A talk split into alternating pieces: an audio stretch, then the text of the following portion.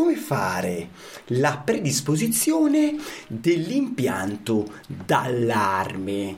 Lo scopriremo subito dopo la sigla! Elettricista felice, idee, novità, cazzeggio per trasformare un comune elettricista in un elettricista felice a cura di Alessandro Vari.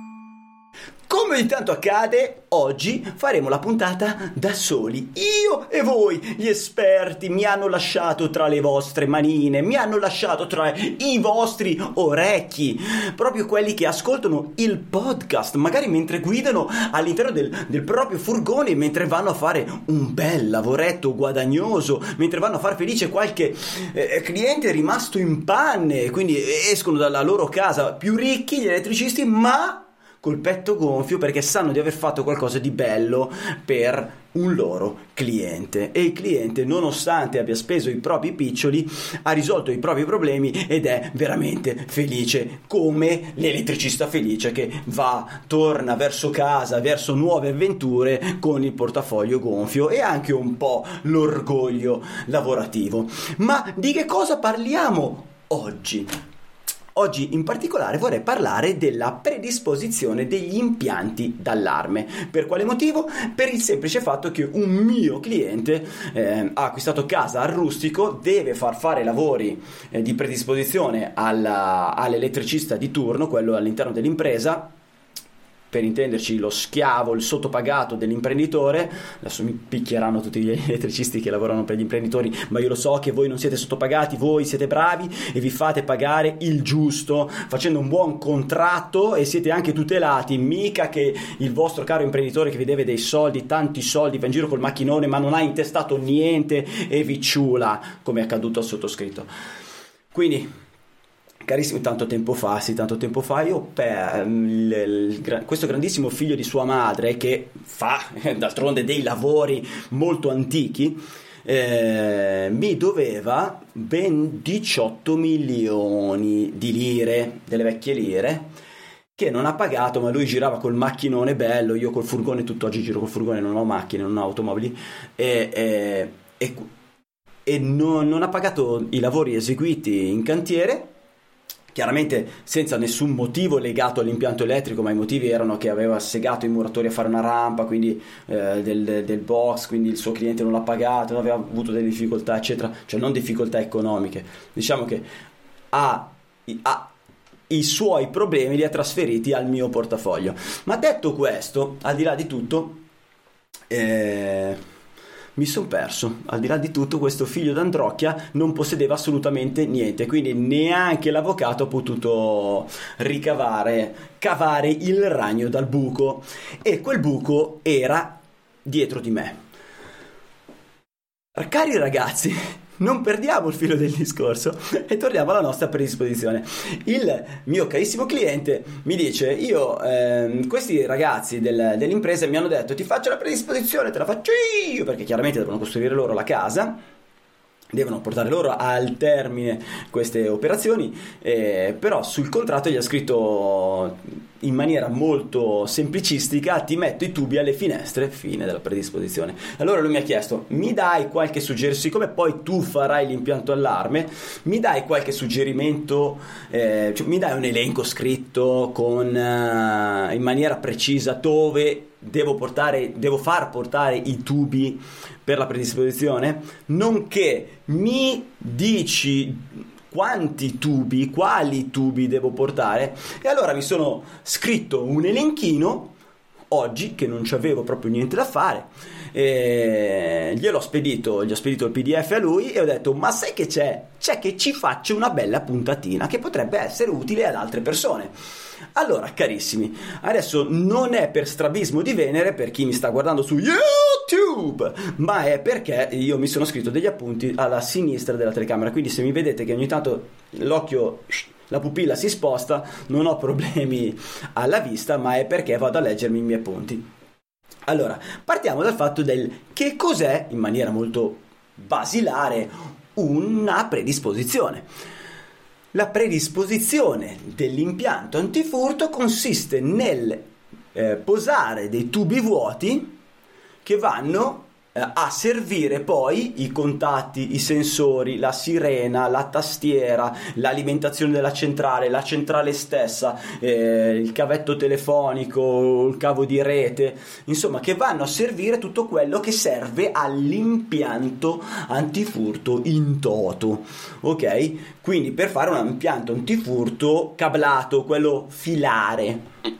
Va bene? E per fare ciò si vanno a posare questi tubi all'interno, sotto traccia, quindi all'interno delle pareti. Quindi bisogna farlo durante una ristrutturazione eh, pesante piuttosto che una, cioè, o una ristrutturazione totale o una costruzione. Un'altra domanda che mi viene fatta spesso e la inserisco in questa puntata così con nonchalance è: ma io che sono qua nel limbo e devo eh, sto costruendo casa, ma mi conviene fare la predisposizione, quindi spendere quei pochi piccioli per far fare la predisposizione o tanto chi se ne frega, poi faccio un bel impianto senza fili? Beh, la mia risposta personale è che eh, la predisposizione conviene sempre. Per quale motivo? Intanto se vogliamo mettere i due impianti allarme uno accanto all'altro, cioè quello filare e quello via radio, eh, dal punto di vista economico, nel tempo quello filare costa di meno e quello via radio costa di più, incredibilmente. Per quale motivo? Sebbene durante l'acquisto potrebbero essere molto simili i costi, a parità di prestazioni e a parità dei due impianti, i costi potrebbero essere veramente molto simili perché da un lato ci metti più manodopera, l'infilaggio, le due persone, i due tecnici e dall'altra parte i sensori costano invece un pochino di più. Ma nel tempo i prezzi cambiano. Per quale motivo? La mano manutenzione, ad esempio il cambio batteria, se da un lato ogni, almeno ogni tre anni devi cambiare la batteria della centrale, la batteria della serena esterna, in ogni caso, se fai un impianto via radio dovrai anche occuparti di cambiare le batterie di tutti i sensori. Le batterie di tutti i sensori non costano tantissimo, ma l'omino che eh, sale sulla scala e ti cambia le batterie, poi fai il check di tutto l'impianto, ovviamente ha un costo e quel costo chi lo paga? Precisamente tu, caro cliente. Quindi nel tempo ti costerà di più. Non è solo quello, eh, considera che i guasti su un contatto di una finestra, ad esempio eh, un contatto cablato, sono veramente rari. Faccio eh, questo lavoro per la Electrobit, per la ditta, eh, per la mia azienda, che è l'azienda che ho fondato nel 98, appunto da 22 anni eh, e guasti a un contatto finestra cablati mm, non me li ricordo proprio cioè se non sono zero è uno perché gli hanno tirato una martellata gli hanno zappato il filo però capisci che non è il sensore che si guasta. Mentre guasti di sensori via radio insomma dove c'è l'elettronica quelli ce ne sono un bel po' di più. Quindi quando vai a cambiare un sensore via cablato paghi la, la i tempi di manodopera sono più o meno gli stessi, quindi potresti pagare, sparo a caso, ti dico i miei prezzi, 90 euro più IVA per fartelo cambiare, eh, mentre il componente di per sé, se un contatto cablato ti costa 20 euro, magari il, il via radio te ne costa 80 o di più, capito? Cioè c'è una differenza di prezzo. Poi più vai in là col tempo, cioè più eh, anni passano, anche la probabilità che non venga più costruito quel contatto lì aumenta.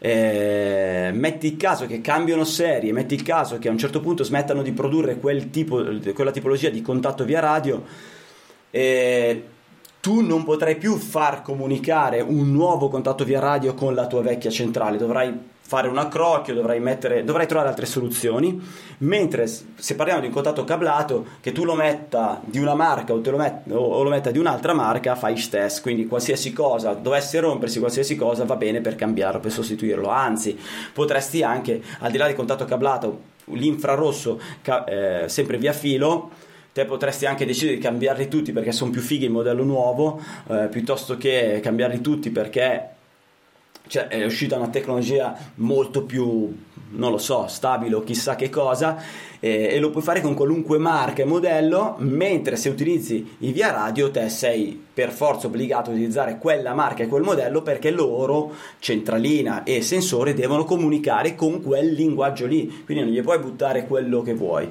E questa è la motivazione per la quale secondo me devi sempre fare la predisposizione quando ne hai l'occasione e quindi perché è meglio un impianto filare rispetto a un impianto via radio secondo me mi, me medesimo Bari Alessandro anzi o meglio alessandrobari.it detto ciò passiamo alla domanda successiva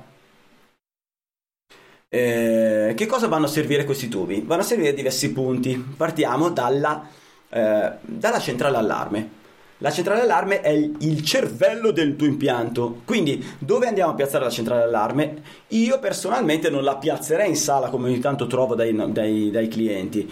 Eh, la centrale allarme è grande almeno generalmente come un foglio A4, spessa almeno 6 cm e quindi te ti trovi questo blocco qua che esteticamente non è bellissima, fa abbastanza cagars, però non è tanto quello il problema quanto eh, comunque essendo il cervello del tuo impianto non lo metterei proprio alla portata di tutti, io lo imboscherei.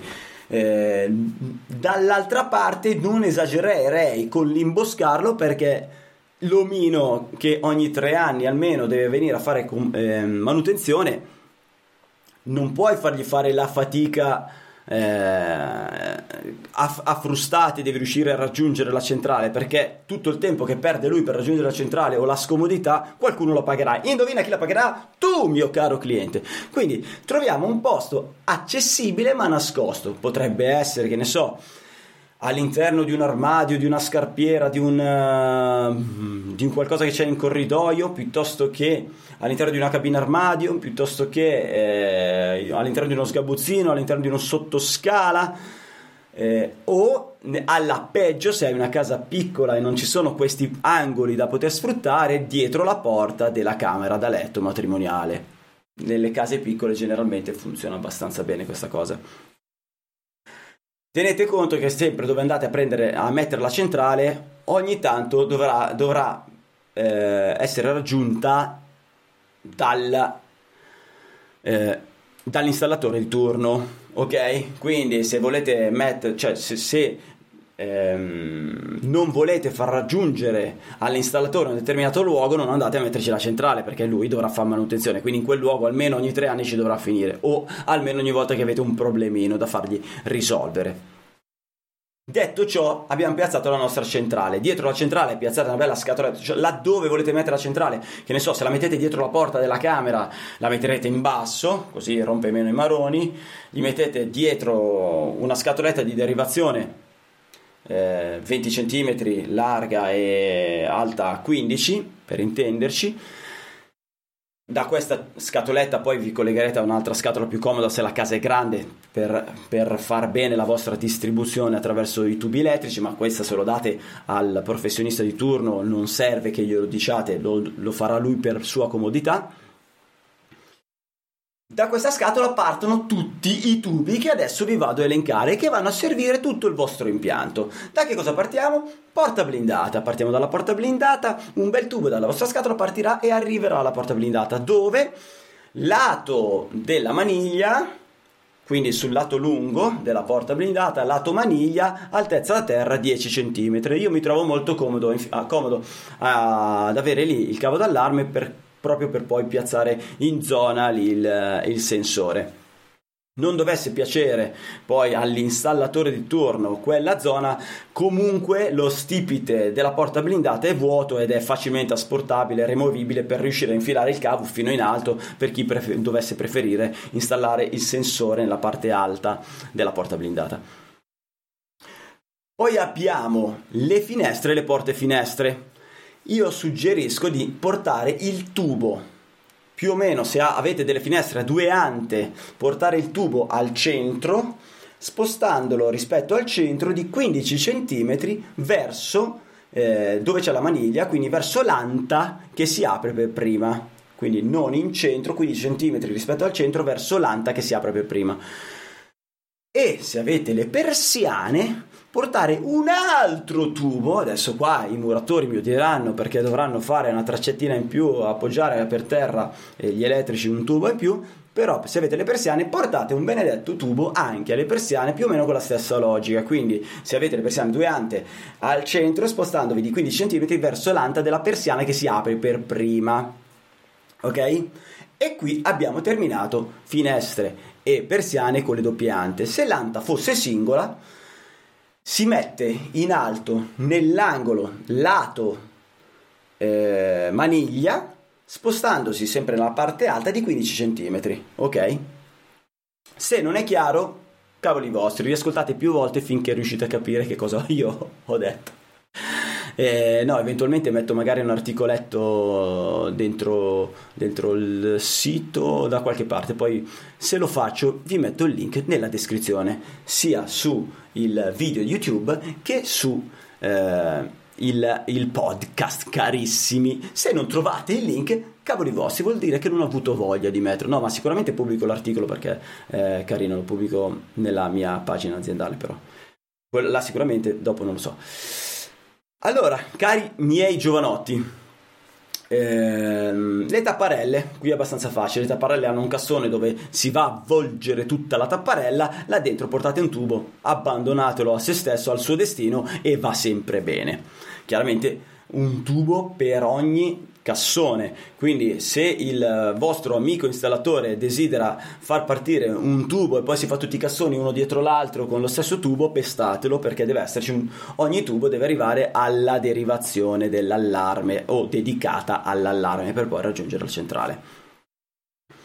I sensori interni i sensori interni, quindi gli infrarossi, doppia tecnologia, quello che volete, quelli che rilevano il vostro movimento, il movimento del farabutto, del ladro, del manigoldo che cerca di entrare furtivamente dentro la vostra abitazione per spillarvi tutto quello che vi siete messi da parte, l'oro della vostra mamma, della vostra nonna, del vostro papà, del vostro nonno, dello zio, di quando avete fatto il battesimo, tutta quella roba che magari fa anche cagare, ma ci tenete tanto solo nel momento in cui ve la portano via, perché voi non vi ricordate mai di quegli oggetti che avete nascosto da qualche parte, non indossate mai e chi se ne frega, non capisco neanche perché li teniate, però visto che ci tenete tanto perché sono un ricordo che, che, che vi ricorderete solo dopo che ve l'hanno fottuto, carissimi amici miei, i sensori vanno a vedere il movimento dell'omino che, eh, furtivo. Dove li mettiamo? La posizione del sensore va più o meno altezza 220 cm, quindi 2,20 m, e bisognerebbe metterlo sulle pareti dove eh, ci sono anche delle finestre, quindi sulle pareti delle finestre in angolo. Se le finestre sono troppo vicino e c'è il rischio che in quell'angolo venga messo un mobile oppure venga, la tenda sia troppo vicina, allora li spostiamo in, in un'altra zona Ehm, la zona dove sicuramente non c'è una tenda, sicuramente non si mette un mobile, solitamente è la porta d'ingresso della stanza, lato maniglia, quindi sopra la porta, lato maniglia. Se la metti nel lato cerniere, il rischio di aprire la porta o che in alcune posizioni della porta l'IR non veda più bene la stanza e quindi funzioni male è molto alto. Quindi ricordatevi, se lo mettete sopra la porta, lato maniglia. Eh, è indicato normalmente sulle istruzioni degli infrarossi di non mettere l'infrarosso che punta direttamente alle finestre per evitare gli accecamenti dell'infrarosso, però rispetto al fatto eh, al rischio di coprirlo con mobili, coprirlo con tende, meglio metterlo sulla porta anche se punta alle finestre, poi si faranno le regolazioni per evitare eh, le problematiche date dall'accecamento. I sensori esterni. I sensori esterni sono diabolici, sono veramente infami. I sensori esterni devono essere dei buonissimi sensori, quindi spendete questi piccioli per mettere sensori esterni buoni, di qualità, nonché per funzionare bene un sensore esterno deve essere tarato correttamente, quindi deve essere tarato magari in più volte. Eh, ed è per questo che la manodopera del, di installazione del sensore esterno la troverete un pelino più alta rispetto ad altri sensori tipo quelli interni, eccetera. Accettate questa cosa perché altrimenti si fa una taratura base per non far suonare il sensore per niente e, e poi che però permette ai ladri più esperti di poter infiltrarsi. Però, uè, se vuoi risparmiare, ciccio, l'effetto è questo. Allora, Detto ciò, dove andiamo a mettere i sensori esterni? Ci sono di due tipologie di sensori esterni, ce ne sono molti più di due, però diciamo i più utilizzati sono eh, quelli ad altezza 1 metro e quelli ad altezza 2,60 o 2,20. Eh, que- I più usati in assoluto sono quelli ad altezza 1 metro, quindi diciamo che avendo la vostra parete esterna, volete proteggere chiaramente porte e finestre, si utilizza mettere questi sensori sempre all'estremità delle pareti, considerando che il raggio d'azione del sensore eh, è di 5 metri. In realtà voi andrete a leggere che il raggio d'azione dei sensori è molto più di 5 metri, però per avere una buon range di taratura e eh, di funzionamento in progettazione è sempre meglio considerare 5 metri. Quindi, quindi, tenete il sensore in estremità se la parete è molto lunga se la parete è molto grande potete aggiungere altri sensori si possono guardare i due sensori quindi se la parete è 10 metri mettete un sensore da una parte e un sensore dall'altra avete coperto tutta la parete. Se la parete se avete solo due finestre e sono molto vicine voi mettete il sensore da un lato con, eh, e, e cercate di coprire le due finestre con un solo sensore. Non è che serve che mettiate il sensore molto lontano, cioè mettete il sensore all'estremità della parete quando magari su tutta una parte della parete non ci sono finestre, evitatelo. Attenzione dove andrà il pluviale, il tubo che scarica l'acqua pio- piovana, perché se mettete il sensore dietro, che schia non vede più niente, cioè non vede più gli omini che passano, ma vede solo il, il topolino che corre sul pluviale, ok? Detto ciò, c'è anche la eh, bisogno della tubazione a livello di predisposizione, tubazione per le telecamere esterne che poi a, adesso che state costruendo casa non ci pensate perché siete piene di debiti e di spese, ma appena vi gira un po' bene il, il denaro dite porca paletta voglio la telecamera fuori e fate sudare quel povero elettricista barra tecnico degli antifurti che eh, vi vuole soddisfare, vuole soddisfare le vostre richieste. Il problema è che se non avete fatto la predisposizione si dovrà inventare di tutto e di più ci riuscirà, ma gli farete fare fatica. E quella fatica chi la pagherà? Tu, caro cliente, tu la vai, andrai a pagare. Allora, predisponi questi benedetti tubi per le telecamere esterne. Dove le mettiamo le telecamere esterne? Generalmente eh, usiamo la stessa logica dei sensori esterni, ma li mettiamo ad altezza 260. Ok? Poi ovviamente io sto dando delle altezze indicative, de- delle posizioni indicative per stare su una Mm, per prendere un po' la media, d'altronde stiamo parlando senza un progetto davanti, è ovvio, caro giovanotto, che eh, la posizione corretta dei sensori la si vede caso per caso e la si vede eh, pianta o di presenza insieme a se, ascoltando le esigenze del cliente e, ascolta, e, e guardando anche che capperi ci andrà, cioè quali sono i confini eh, del, di quel luogo, quali piante ci sono, tavoli, sedie, oggetti, animali, capito? Quindi diciamo che in questo contesto dobbiamo parlare per forza in maniera mo- molto generale e quindi eh, consideriamo le telecamere ad altezza 260 all'estremità delle pareti e quindi con, uh, da un angolo riesci a vedere tutta la tua parete. Se la parete non è dritta e inizia a fare dei, zig zag, dovrai aggiungere telecamere per andare a coprire i, post, i, punti bui, cioè i punti che una telecamera non riesce a vedere. Meglio se le due telecamere si vedono, se ne metti più di una chiaramente, e basta. Passerei alla sirenetta interna. La sirena interna Molti la mettono all'interno della centrale. Personalmente io sono contrario. È molto comodo metterla lì, è molto economico metterla lì, ma sono contrario perché mi è capitato che dei ladri, quei pochi ladri che quando suona l'allarme non scappano, quel 10% che decide di entrare nonostante tutto, la prima cosa che fa va a spaccare la sirena interna perché rompe i maroni e perché non gli permette di sentire se sta arrivando qualcuno, perché c'è Baccano, al di là di che avvisa vicini e tutto quanto, però non gli permette proprio di sentire, non avere la situazione sotto controllo, quindi eh, questo mette panico e questo mm, fa durare molto meno anche il furto, cioè nel giro di 15 minuti, nella peggiore delle ipotesi, scappano via, se la sirena continua a far macello. Quindi il suggerimento che ti do io, la sirenetta interna, io persona analmente la metterei sopra i mobili della cucina. Cioè, a, considera il mobile della cucina, alla parte sopra piazzi la sirena, il tubo della sirena interna. Là cosa accade solitamente? Suona come una disperata, rimbomba tutto e non si riesce a riconoscere dove cavolo si trova questa sirenetta, è già successo.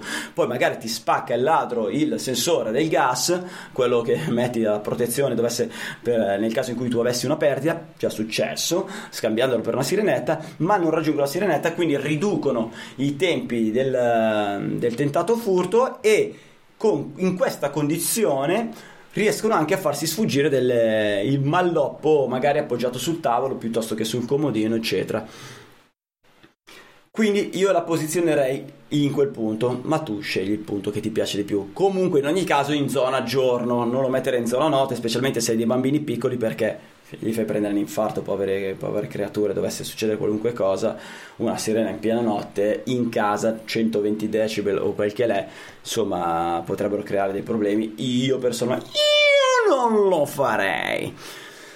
La sirena esterna. Allora, per i più abbienti, ma in realtà non costa così tanto, personalmente e per le case di una certa dimensione che, che hanno eh, più lati esterni a disposizione, io personalmente installerei due sirene esterne. E la sirena esterna dovrà essere all'altezza 2,60. È vero che più è alta e meno raggiungibile dal ladro è anche vero che quel povero sfigato che deve fare la manutenzione, se te la metti altissima, eh, impiegherà più tempo, farà più fatica, oppure in alcuni casi eh, le aziende eh, magari so, hanno, che ne so, eh, dei mezzi, se, dei mezzi che non possono trasportare la scala lunga e altri con... E tu avrai un tempo d'attesa maggiore durante Mm, per avere manutenzione su quella sirena perché dovrà venire uno con la scala lunga. Adesso è ovvio che eh, eh, le aziende che fanno questo mestiere hanno tutti i mezzi con la scala lunga tutti quanti ma non è, non è reale in quanto molti hanno magari il mezzo piccolino per andare in centro eccetera per fare le manutenzioni quindi dove è sufficiente una scaletta. Insomma per tirare per farla breve personalmente io non la metterei ad altezze proibitive la metterei a 2,60 se ho la possibilità ne metto due una da parte e una dall'altra la sirena deve fare da deterrente in primis e poi riconoscimento del eh, dove cavolo sta suonando l'allarme quindi eh, devo andare là a vedere che cosa è accaduto. Ah è proprio quell'appartamento. Quindi fondamentalmente si deve vedere. Quindi metterla su un lato della casa se ne, se, se ne ha la possibilità che punta verso eh, dove c'è movimento dove ci sono persone dove c'è luogo, luogo pubblico o vicinato e l'altra sirena metterla al lato opposto o comunque in un'altra zona, non certo sulla stessa parete. Se hai una, un appartamento con una singola parete, beh, magari non, la mettere, non mettere le due sirene. Se hai un appartamento con la singola parete, ma hai due balconi nettamente superati, scusami, separati, potresti proprio anche metterla su tutti e due i balconi. Dopo la sirena esterna passiamo alle tastiere. Le tastiere, cioè dove tu andrai a gestire il tuo antifurto o per accendere e spegnere, ma anche per andare a vedere che cosa è accaduto. Dei guasti piuttosto che mm, non lo so, quando vuoi andare mm, a fare delle operazioni, vedere che cosa c'è di attivo, eccetera. Qualsiasi operazione tu la farai tramite tastiera o dalla app, però vabbè, diciamo, le tastiere vanno posizionate ad un'altezza di 140 cm se i tuoi clienti sono molto molto bassi, abbassi la tastiera, se i clienti sono molto molto alti, alzi la tastiera. Diciamo che con un'altezza di 140 cm secondo me vai a servire un po' tutti e accontentare un po' tutti. E personalmente piazzerei solo il tubo, non la scatoletta, perché alcune tastiere hanno il tamperino esterno e quindi vai a crearti il problemino. Ehm, tanto poi sono solo proprio due, due forellini per il fissaggio Metterei una tastiera, la metterei accanto alla porta blindata, ad esempio, quindi prima di andare via puoi attivare, disattivare, eh, quando torni puoi attivare disattivare il tuo, antipia- il tuo impianto. Se hai più piani, personalmente metterei una tastiera per piano, dopodiché è sempre un discorso economico, cioè se... Eh, caro, se, se non hai attualmente denaro da investire, chiaramente eh, metterai una sola tastiera, però come predisposizione io personalmente metterei, metterei un tubo per piano dedicato. stavo pensando in questo momento, mentre te lo sto dicendo, che se metti dei tubi e poi non ci metti la tastiera davanti, hai questo tubo che rompe i maroni, o te lo fai gessare e sai che lì il giorno che vorrai mettere la tastiera te lo fai tirare a liscio, oppure a quel punto converrebbe sì mettere la 503 ma avresti un tappo bianco che sinceramente se non gli metti dentro niente farebbe più cagare che non far cessare il tubo. Vabbè questo vedi tu carissimo tubaiolo Dopo la tastiera ci sono gli inseritori. Cosa sono gli inseritori? Sono quegli oggettini dove tu avvicini la tua chiavetta, il tuo tag, il tuo portachiavi per accendere e spegnere l'impianto. Quindi normalmente ne va uno eh, vicino al pulsante del campanello fuori dall'appartamento e quindi un tuo tubo d'allarme deve raggiungere quella scatoletta lì, quindi dedicato a quella e un altro inseritore va se il tuo appartamento è collegato ad esempio col piano di sotto, la taverna eccetera ed è collegato col box un altro inseritore va in zona box così te puoi prendere inserisci l'allarme sarà temporizzato hai il tempo di uscire dal box chiudi tutto o addirittura fuori dal box metti quello stagno per accendere e spegnere l'allarme se non hai un, uh, un telecomandino. Quindi tubo di predisposizione dell'inseritore, se lo metti fuori dal box sarà solo il tubo, se invece tu va, vuoi metterlo dentro il box puoi mettere la, una 503 dedicata, quindi una scatoletta incassata dedicata con il suo tubo d'allarme perché o portarlo laddove ci sono gli interruttori della luce del box, portare quel tubo dentro lì l'inseritore avrà il suo fruttino che eh, si mette accanto felice accanto ai, vostri, ai tuoi interruttori della luce. Lo metterei solo nei punti di uscita e se sei come me che ama la semplicità, personalmente lo metterei anche nel corridoietto della zona notte. Cioè, prima di andare a letto, te decidi di mettere l'allarme, se non vuoi usare la tastiera, passi il tuo bel tag e, e metti l'allarme e quindi non devi andare fino alla porta d'ingresso. Ehm, secondo me è molto comodo. Dipende sempre anche dalle dimensioni dell'appartamento o della casa. Certo che se hai la casa di 50 metri, fischia, non è che fare due metri in più penso che tu te, te lo possa permettere. E quindi ne metteresti un, un, solo inseritore. Potresti metterne uno dentro e uno fuori, però se la casa è molto piccola farei una tastiera dentro e l'inseritore fuori.